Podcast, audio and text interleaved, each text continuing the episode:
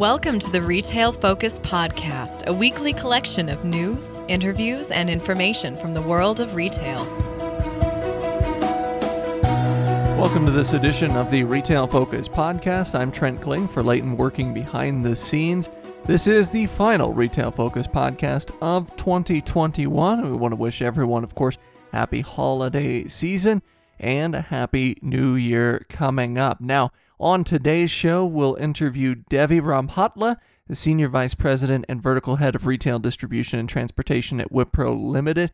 He'll discuss looking ahead to 2022 as far as it pertains to technology and retail. Wipro is a firm that works with a number of retailers out there in every different stage of retail imaginable, so a great resource to kind of bring in to preview maybe some new technology we might see, or just technology that's emerging that might become a bit more prevalent in the year ahead. In our news segment, we'll discuss an earnings call and numbers from Rite Aid, some positivity there, as well as maybe some questioning signs, and we'll look ahead to numbers that maybe speak to a positive 2022 again on the grocery front, even with the specter of inflation looming as a backdrop. A quick reminder, or obligatory one, that you can follow us on social media at Retail Podcast on both Instagram and Twitter, where Leighton will be posting a number of different things throughout the course of the rest of 2021 and on into 2022. Also, if you enjoy the show, if you find the interviews fascinating and the like, please do give us a rating.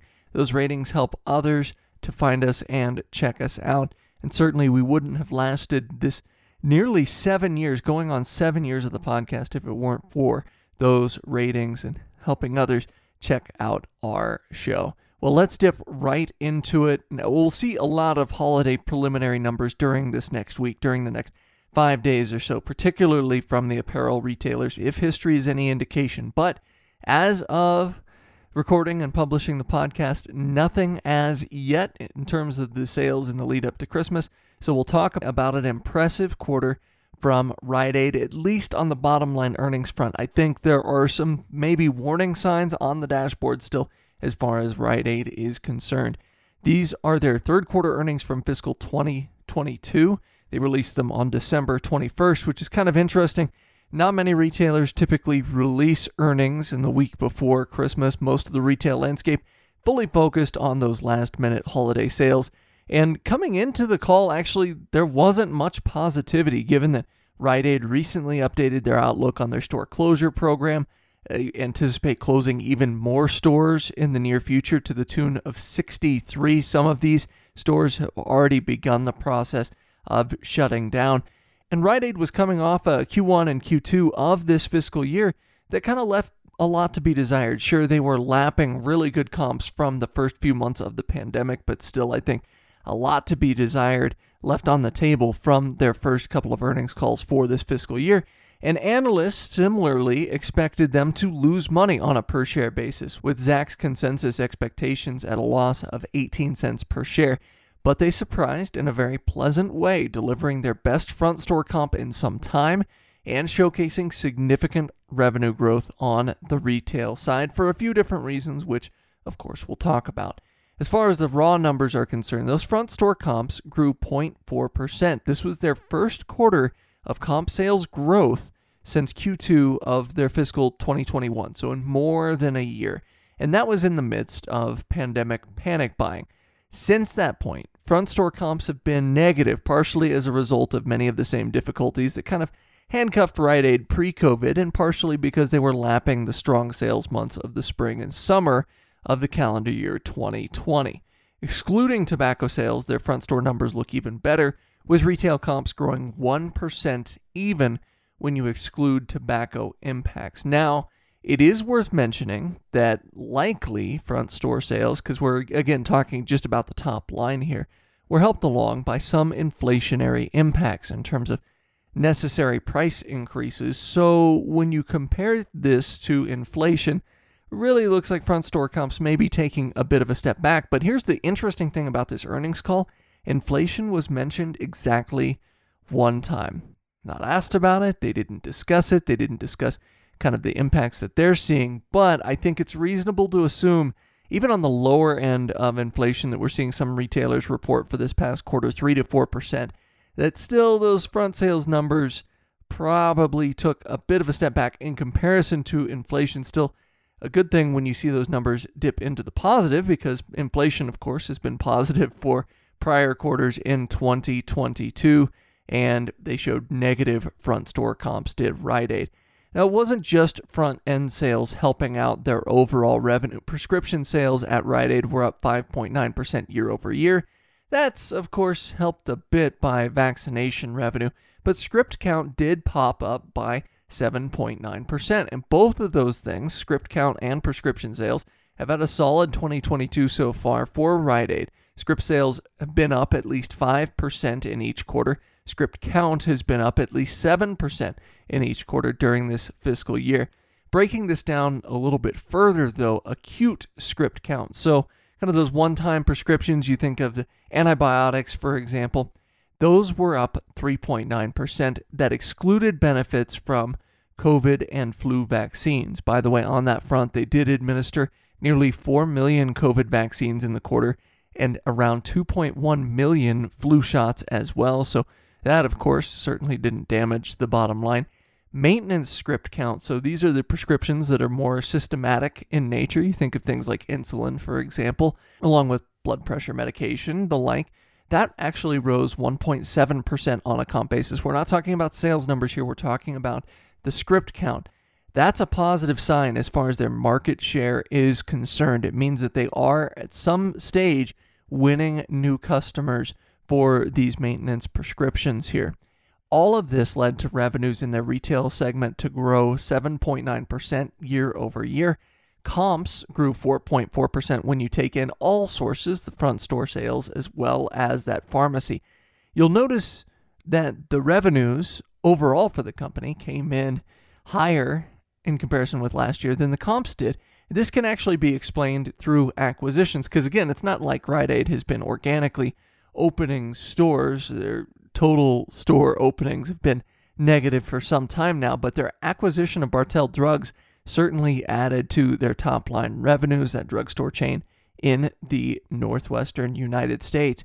And it's easy to forget, and I certainly do. I'm guilty of this in the past, but Rite Aid still has 2,488 retail locations to be exact. So, despite all of these frequent closures and partial sell offs to other drugstore chains, their presence is still quite notable across the US and became more notable with this acquisition. So, this acquisition did help on the revenue front, helped that revenue by about 330 basis points to 350 basis points during this past quarter on the retail side. So these numbers are separate from their Elixir prescription division, which is eh, we treat separately just as we would treat the Aetna division separately for CVS. Now, with all of this said, you would think with revenues going up, with same store sales going up, I think the beginning of the call would be filled with palpable excitement from leadership, lots of optimism regarding the quarter and the direction of the company. But instead, we got a good five minutes of buzzwords. I nearly had a blackout on my buzzword bingo card, in fact, from CEO Heyward Donigan's monologue at the outset. I'm telling you, he used every single buzzword you can think of. In fact, coined the term omni pharmacy instead of omni channel. So, didn't necessarily use omnichannel a bunch, but did see it come up here and again. But just a lot of, yeah, I would say corporate speak at the beginning of this earnings call, which is something that we kind of gloss over because a lot of brands, we remember back to the first days of the podcast, Pier One came out on an earnings call and they had this big monologue about how they were completely omnichannel and they were going to mobilize the consumer in ways never before done. And then it turned out that they weren't completely omnichannel. In fact, when you went and toured their distribution centers and fulfillment centers, it became very, very clear that there were issues there. And then, of course, they ended up going bankrupt. So, oftentimes the corporate gobbledygook can be taken with a grain of salt. But despite all of this, there were, I think, some items of value revealed on the call. Not necessarily positive or negative, but just some things worth noting. Now, Donigan did note some direct to consumer digital offerings that they'll be unveiling in the near future. Went into no detail whatsoever about it, but their big emphasis on the call overall was leveraging areas outside their current 17 state footprint. Their mail order pharmacy is licensed in all 50 states, giving them the option, certainly, to serve customers across all 50 states if they so chose. Granted, the cynic among us, myself maybe included, might note that it's easier to have a presence in states where you have stores. I think this is something that Walgreens and CVS have noted with certain markets performing better in terms of their mail order services, in terms of their digital services, when they have stores in those markets. And Rite Aid has, of course, closed a ton of stores or sold them off to other brands in some of these other states that they're fighting for market share in. So, right off the bat, you realize that they're kind of waging an uphill battle, if you will, and Rite Aid, in some of the markets they stepped out from, doesn't necessarily have the best brand recognition. Even when people recognize the brand, they don't recognize it positively because they see all of these vacant Rite Aid stores every day on their way to work. I know I was in that boat certainly for about a year. So they will have some things certainly to overcome. But Donigan also mentioned that delivery medications to customers could take place via additional channels in the future.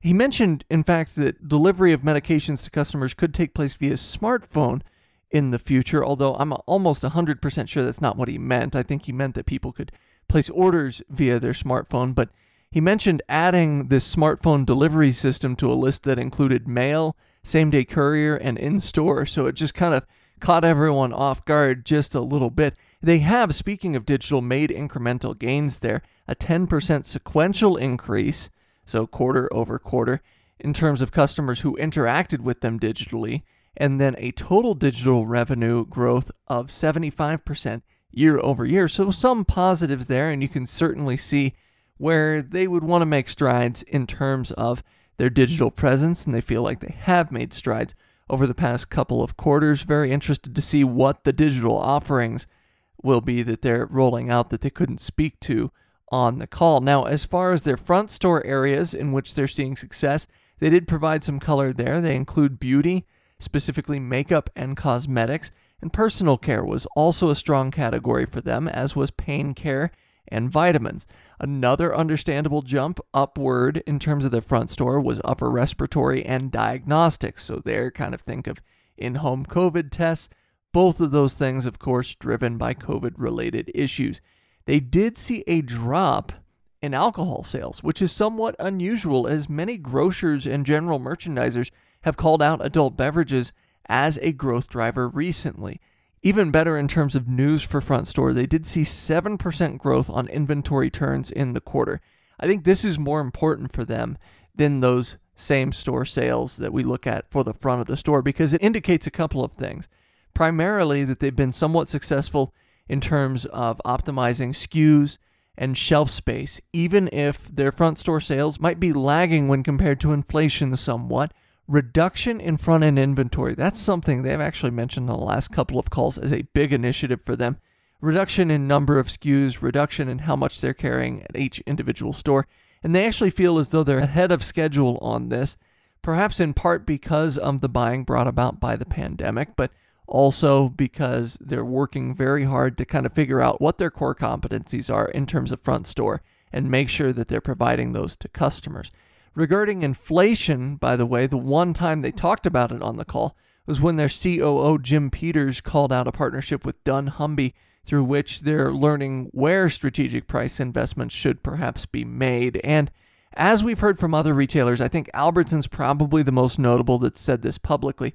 Rite Aid is seeking to kind of raise prices in lockstep with, or perhaps further than, inflation for certain categories that don't necessarily drive customer loyalty, maybe categories that are required purchases for customers on a one off basis. But there are products for them that do tend to correlate with growing customer loyalty.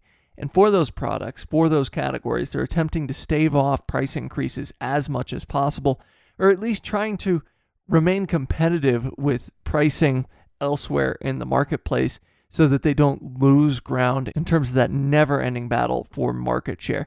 One final note their CFO, Matt Schroeder, on the call, gave an update as far as their sale leaseback program is concerned.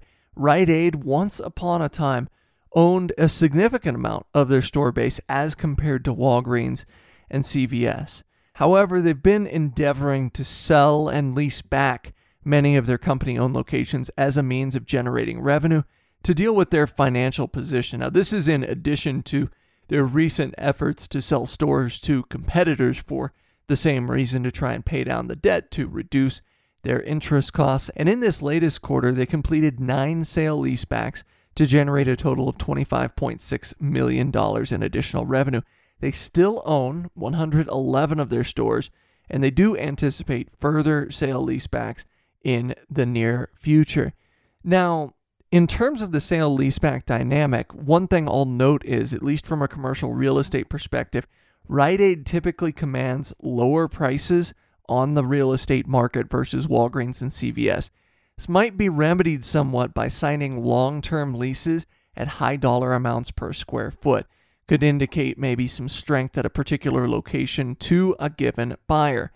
Given the overall price of their nine sale leasebacks, on average, you're looking at just south of $3 million, which, again, most CVS locations, most Walgreens locations typically fetch a little bit more than that. But again, you just have to wonder in terms of the perceived security that these buyers see from Rite Aid as far as the going forward progress that the company is making.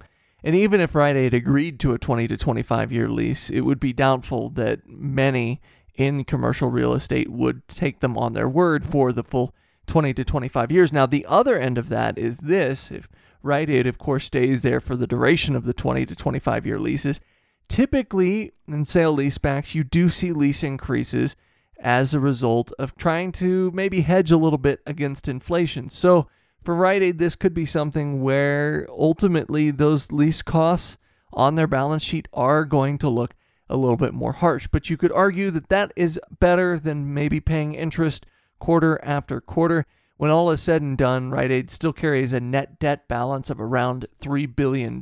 So even if they sold off the rest of their 111 stores they owned, I don't think that they would probably raise that $3 billion. They have $1.6 billion in liquidity.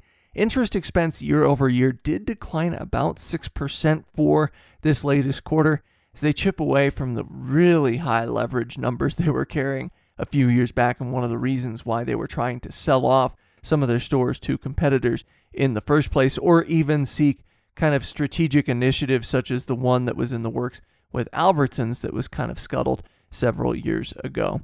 Well, that'll do it as far as our look at Rite Aid in our news segment. Coming up after this break, we'll be joined by Devi Rambhatla. Senior Vice President and Vertical Head of Retail Distribution and Transportation at Wipro Limited. He'll join us to discuss looking ahead at 2022, technological developments, and maybe technology that'll be adopted more readily in retail in the year ahead.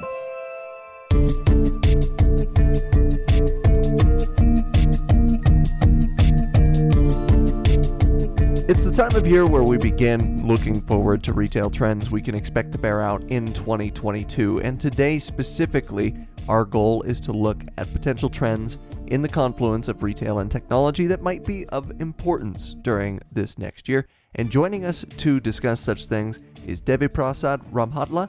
He is the Senior Vice President and Sector Head of Retail Services and Transportation at Wipro Limited. Welcome to the podcast today. Hi, Trent. How are you? Thanks for having me here. Well, I'm doing really well. And I was wondering first, just right off the bat, if you could give us a little background on Wipro's role in the retail industry and kind of how your company works with the retail industry on the day to day. Wonderful. Thank you. First of all, thanks for the opportunity.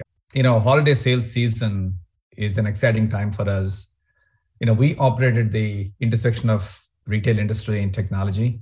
Our goal is to make it as uneventful as possible when it comes to holiday season to help retailers sell more without any outages. What we do in the industry is we work in the area of digital transformation, omni-channel. We work in store as well as in the supply chain and back office. So anything that impacts a retailer from a technology standpoint, we're there hand in glove with them. And so that's one of the reasons why we tapped you to talk a little bit about retail technology here over the next little while. I do want to begin with a bit of a look back, though, because over the last 21 months, I think it could be argued that retailers have seen some efficiency gains, maybe accelerated as a result of the pandemic. And I'm curious, through your eyes, what are some ways in which retailers will kind of leverage technology to build on these efficiency gains in the year ahead? Trent, you're absolutely right. COVID, by far, has become the biggest driver of innovation and change.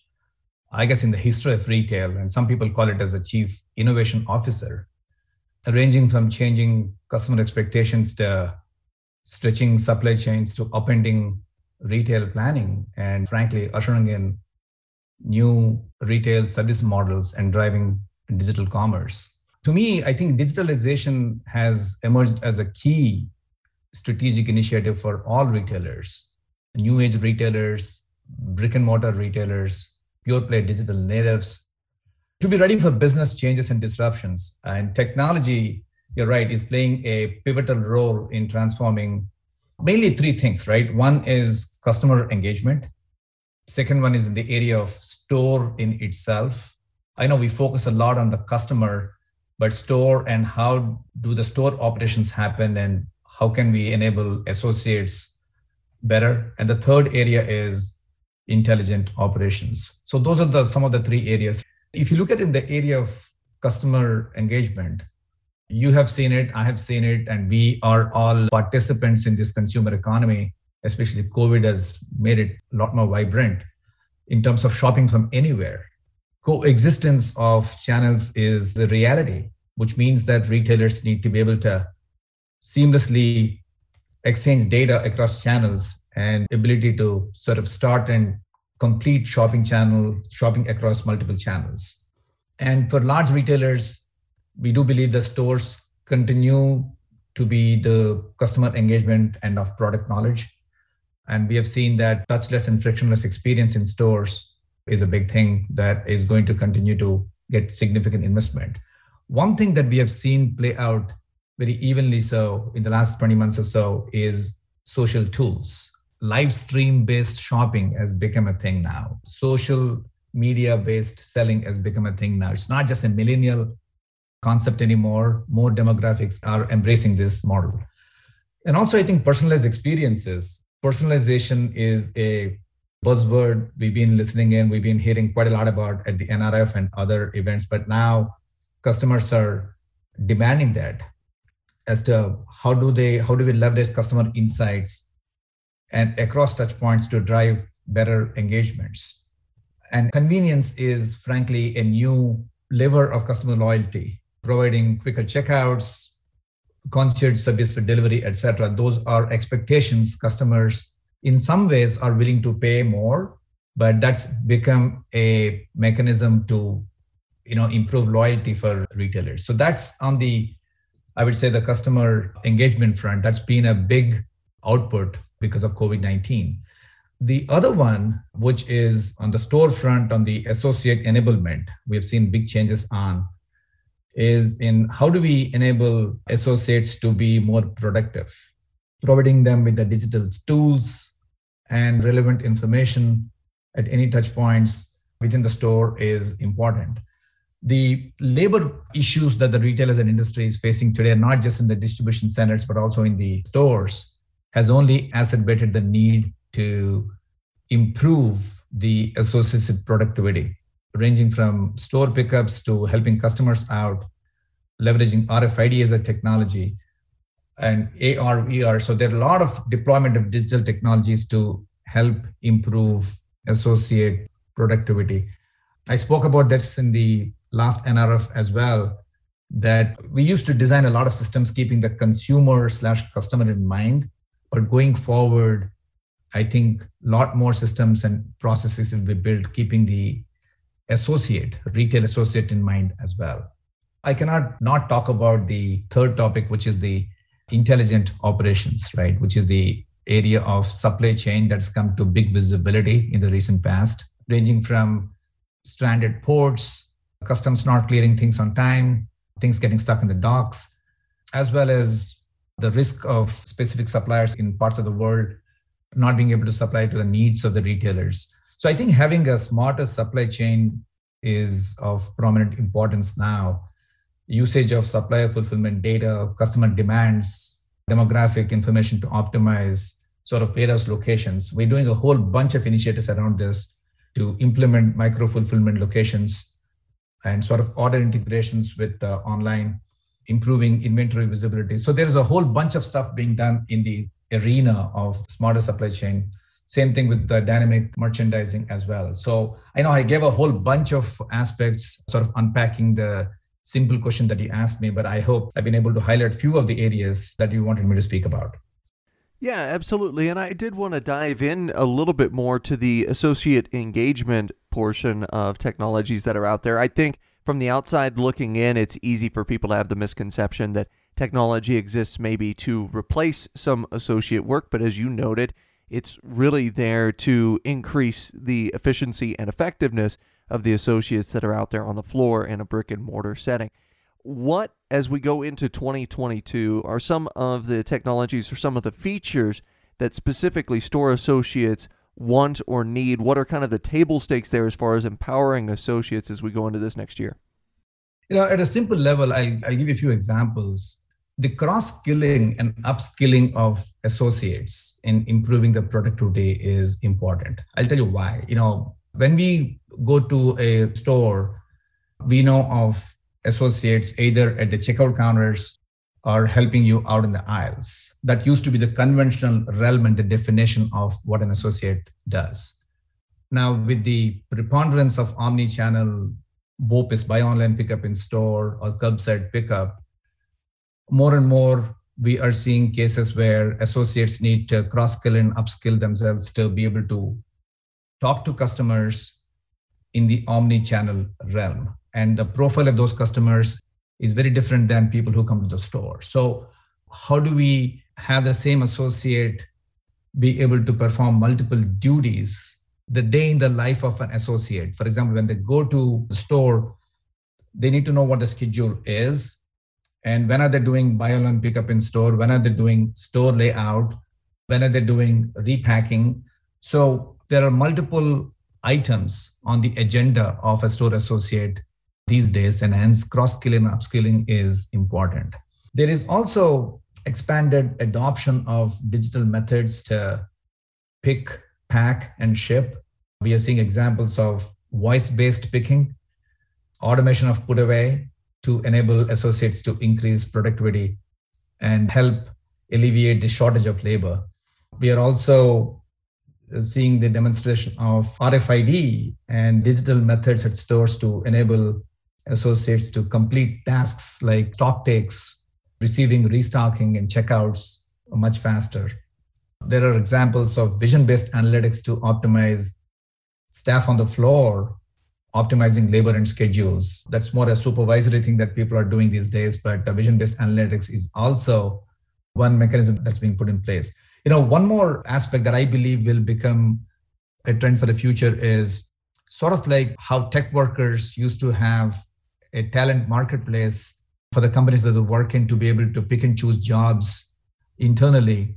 I think associates will soon be having platforms where they can apply for jobs within the enterprise because of the cross skilling and upskilling that has happened.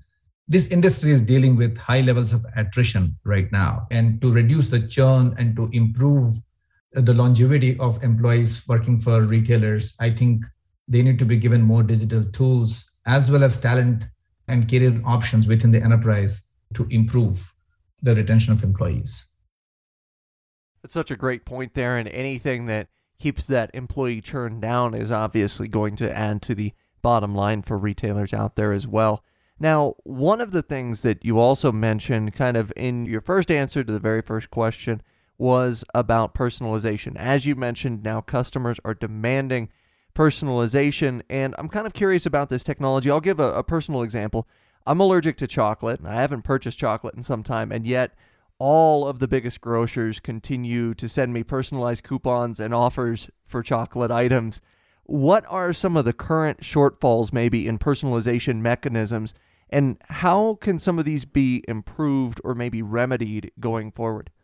I think data is going to play a big role in that I think many retailers are taking an integrated view now, but some retailers continue to take a siloed view, meaning when you have multiple channels at play here, part of the omni channel, the data platforms do not talk to each other, let alone the data platform for a single channel there is not as much intelligence built into it. So I think two things need to happen. In, I guess I'm trying to oversimplify this, but two things need to happen. Number one is there needs to be a single data view or a platform stitching all these multiple channels together. There has to be a single customer view, a single product view, single order view, so to speak. I think that integration is the need of the hour. That's number one. Second one is once such a platform is built, the retailers need to start taking a look at this as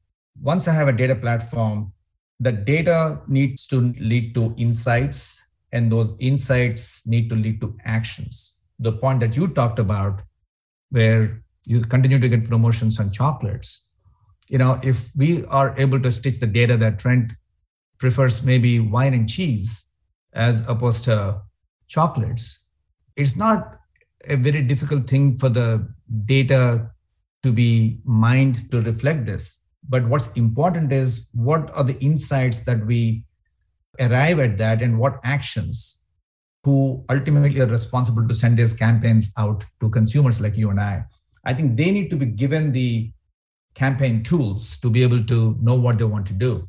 So, data leading to insights, leading to actions is at a very basic level that we need to do. On top of it, then there's a concept of machine learning and AI to make it better. There are great examples of on the online side as well as on the brick and mortar side where retailers have been able to do that.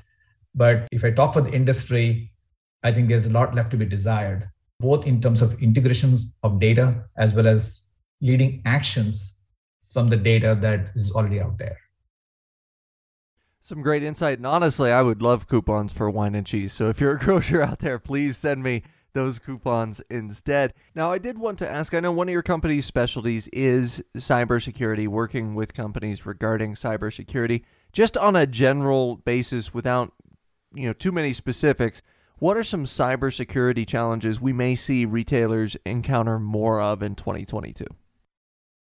That's a great question. First of all, I think cybersecurity and protecting customer information are areas I believe are targeted for significant spend in technology advancements in 2022 and beyond.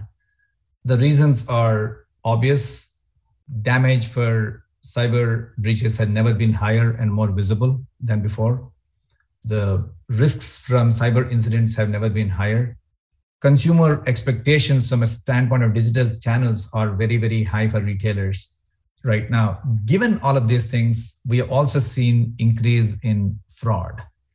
And I just talked about the leverage of big data as well, that leverage of data and big data. When such data is being mined for customers' convenience, the data falls into the hands of wrong actors, hell breaks loose. So what we are doing now is we're looking in a three-pronged approach. One is in terms of how do we detect fraud and what sort of platforms can we offer to the customers not only from a technology standpoint but also from a business process standpoint to detect fraud and to help alleviate the situation for customers and handle the customers in case fraud happens? So fraud is one area that we work very closely with the customers. The second one is with respect to threat detection threat vectors detection of threat how do we perceive that and how do you manage that?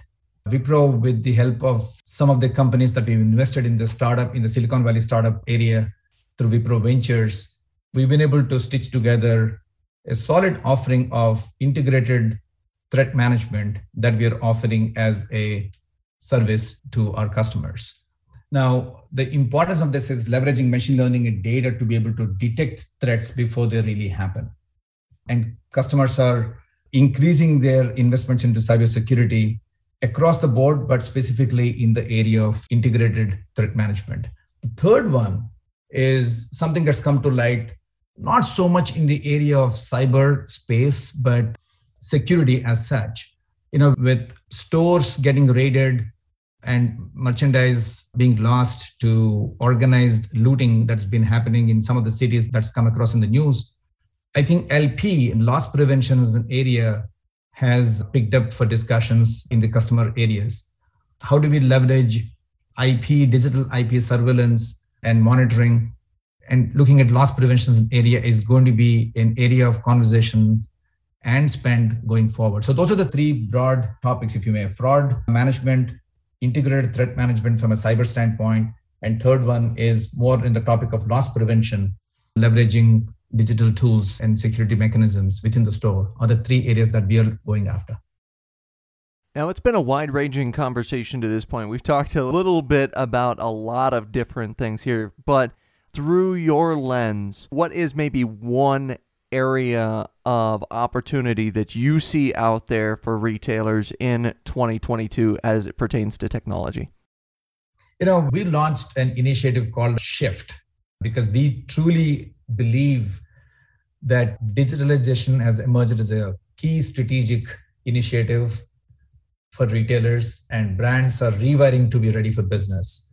We believe there is a need to shift to bold new approaches providing opportunities that can shape the future of retail. In the context, and COVID 19 has only exacerbated the situation, accelerated the journey.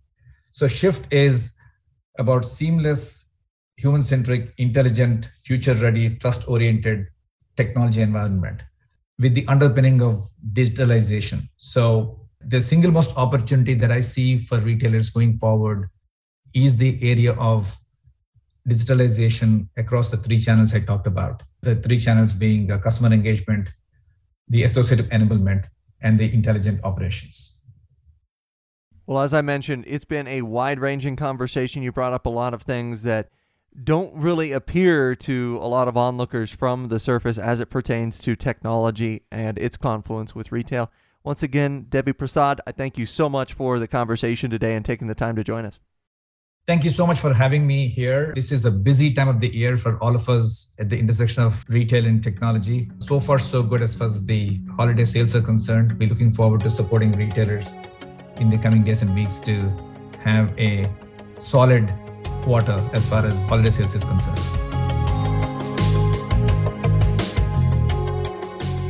As always, we may have a position in or against companies we discuss on the podcast.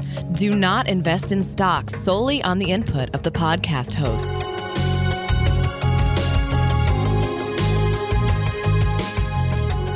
Well, as we kick off our final segment, our looking ahead segment, I did want to quickly address an item that we've talked a lot about on the podcast. Our guests have talked a lot about on the podcast, and that has to do with supply chain and potentially empty shelves as we got closer to Christmas. And now that Christmas is come and gone, I've been to several markets in the last couple of weeks in the southwestern United States, in the Mountain West, and in the Great Plains. During my travels, I started to notice a bit of a trend, which is that there wasn't a trend as far as empty shelves were concerned. Most of the retailers I was going to had reasonably full shelves. And in fact, the only retailers that I saw run out of a certain product happened to be hams at grocery stores. I noticed kind of a dearth of those. There were still some, but not maybe as many as there were turkeys at Thanksgiving. So again, you kind of wonder in the back of your head if retailers just dealt with it really, really well, and maybe this was a lot of crying wolf on the part of the retailers themselves, maybe a bit of sandbagging expectations, if you will.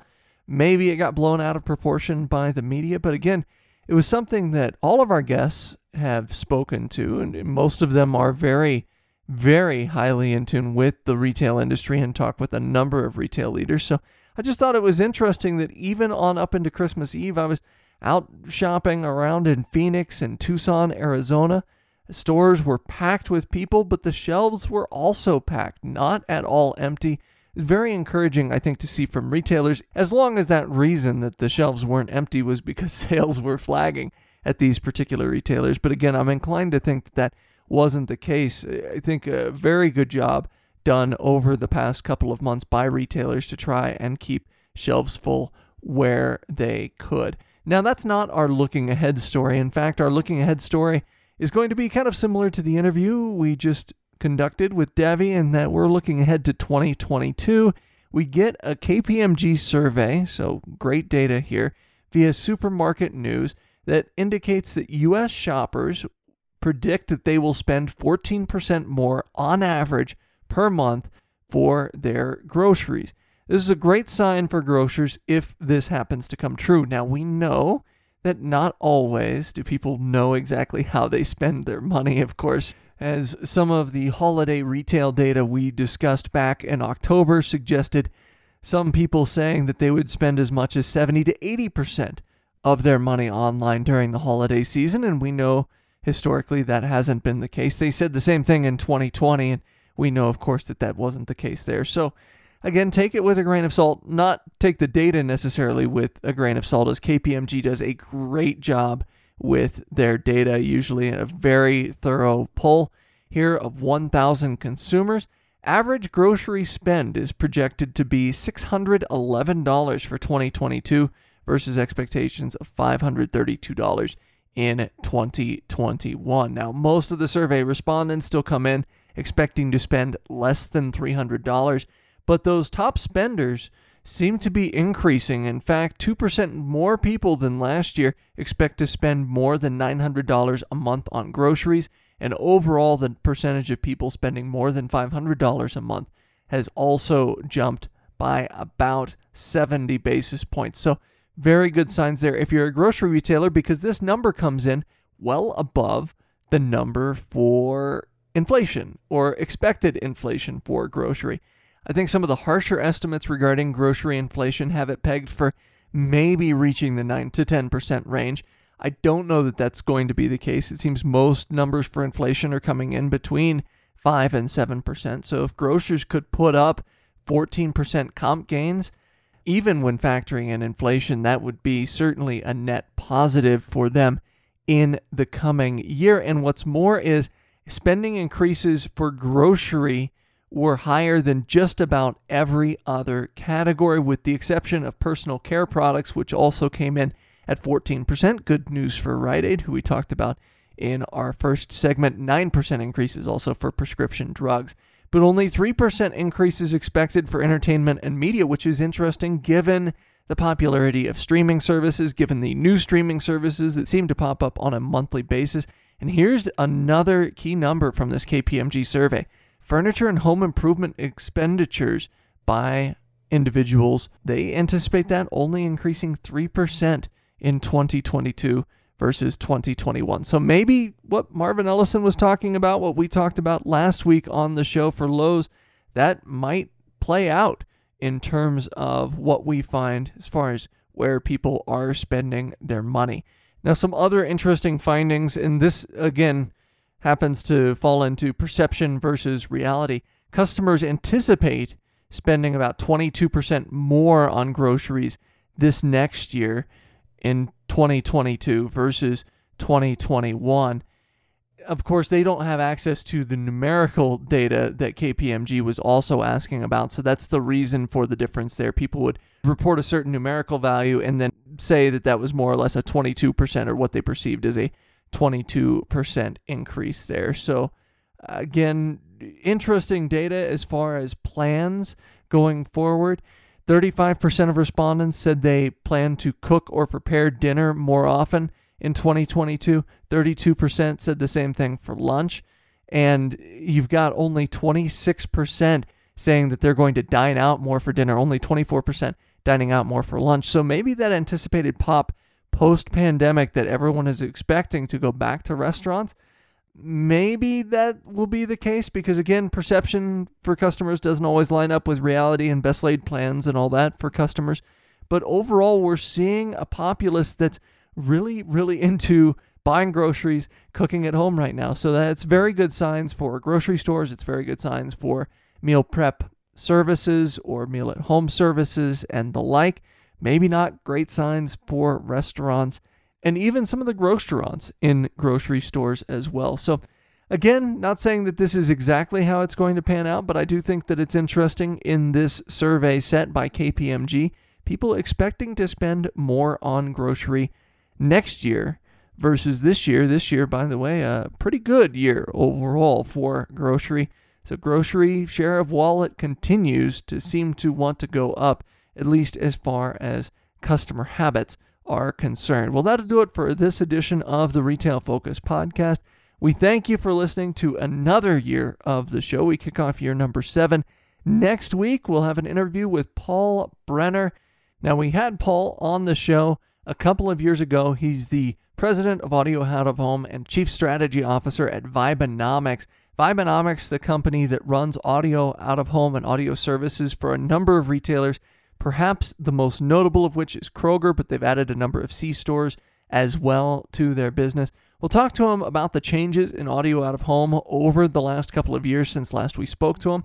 We'll talk to him a little bit about the approach to audio out of home in terms of convenience stores, because again, that's something that they're adding to their portfolio. A little bit of a different scope in terms of audio out of home because you're not spending as much time in those C stores versus the grocery stores.